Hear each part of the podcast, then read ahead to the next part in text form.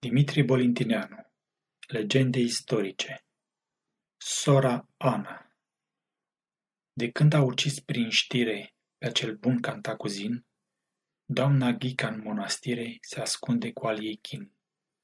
Soră Ana, anioară, să nu-ți vază fața ta, gelozia ei omoară tot ce o poate supăra.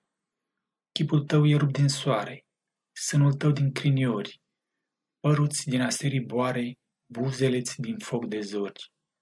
Ochii e răpi din mare, sufletul-ți e smuls din vânt, de la floarea ta suflare, gânduți de la Duhul Sfânt. Sora nu dă ascultare volbelor ce i s-a zis. Înaintea Doamnei pare ca un fraged, dulce vis.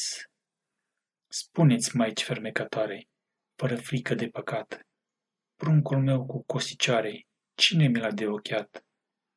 Sora Ana cea plăvie? Sora Ana, negreșit, să o zidească în chilie. Și chilia s-a zidit. Sora Ana, anioară, astfel roagă pe zidari, să-mi lăsați o ferestioară în ferestrele mai mari, ca să nu se veștejească fața mea ca într-un mormânt, până să se dovedească că nevinovată sunt.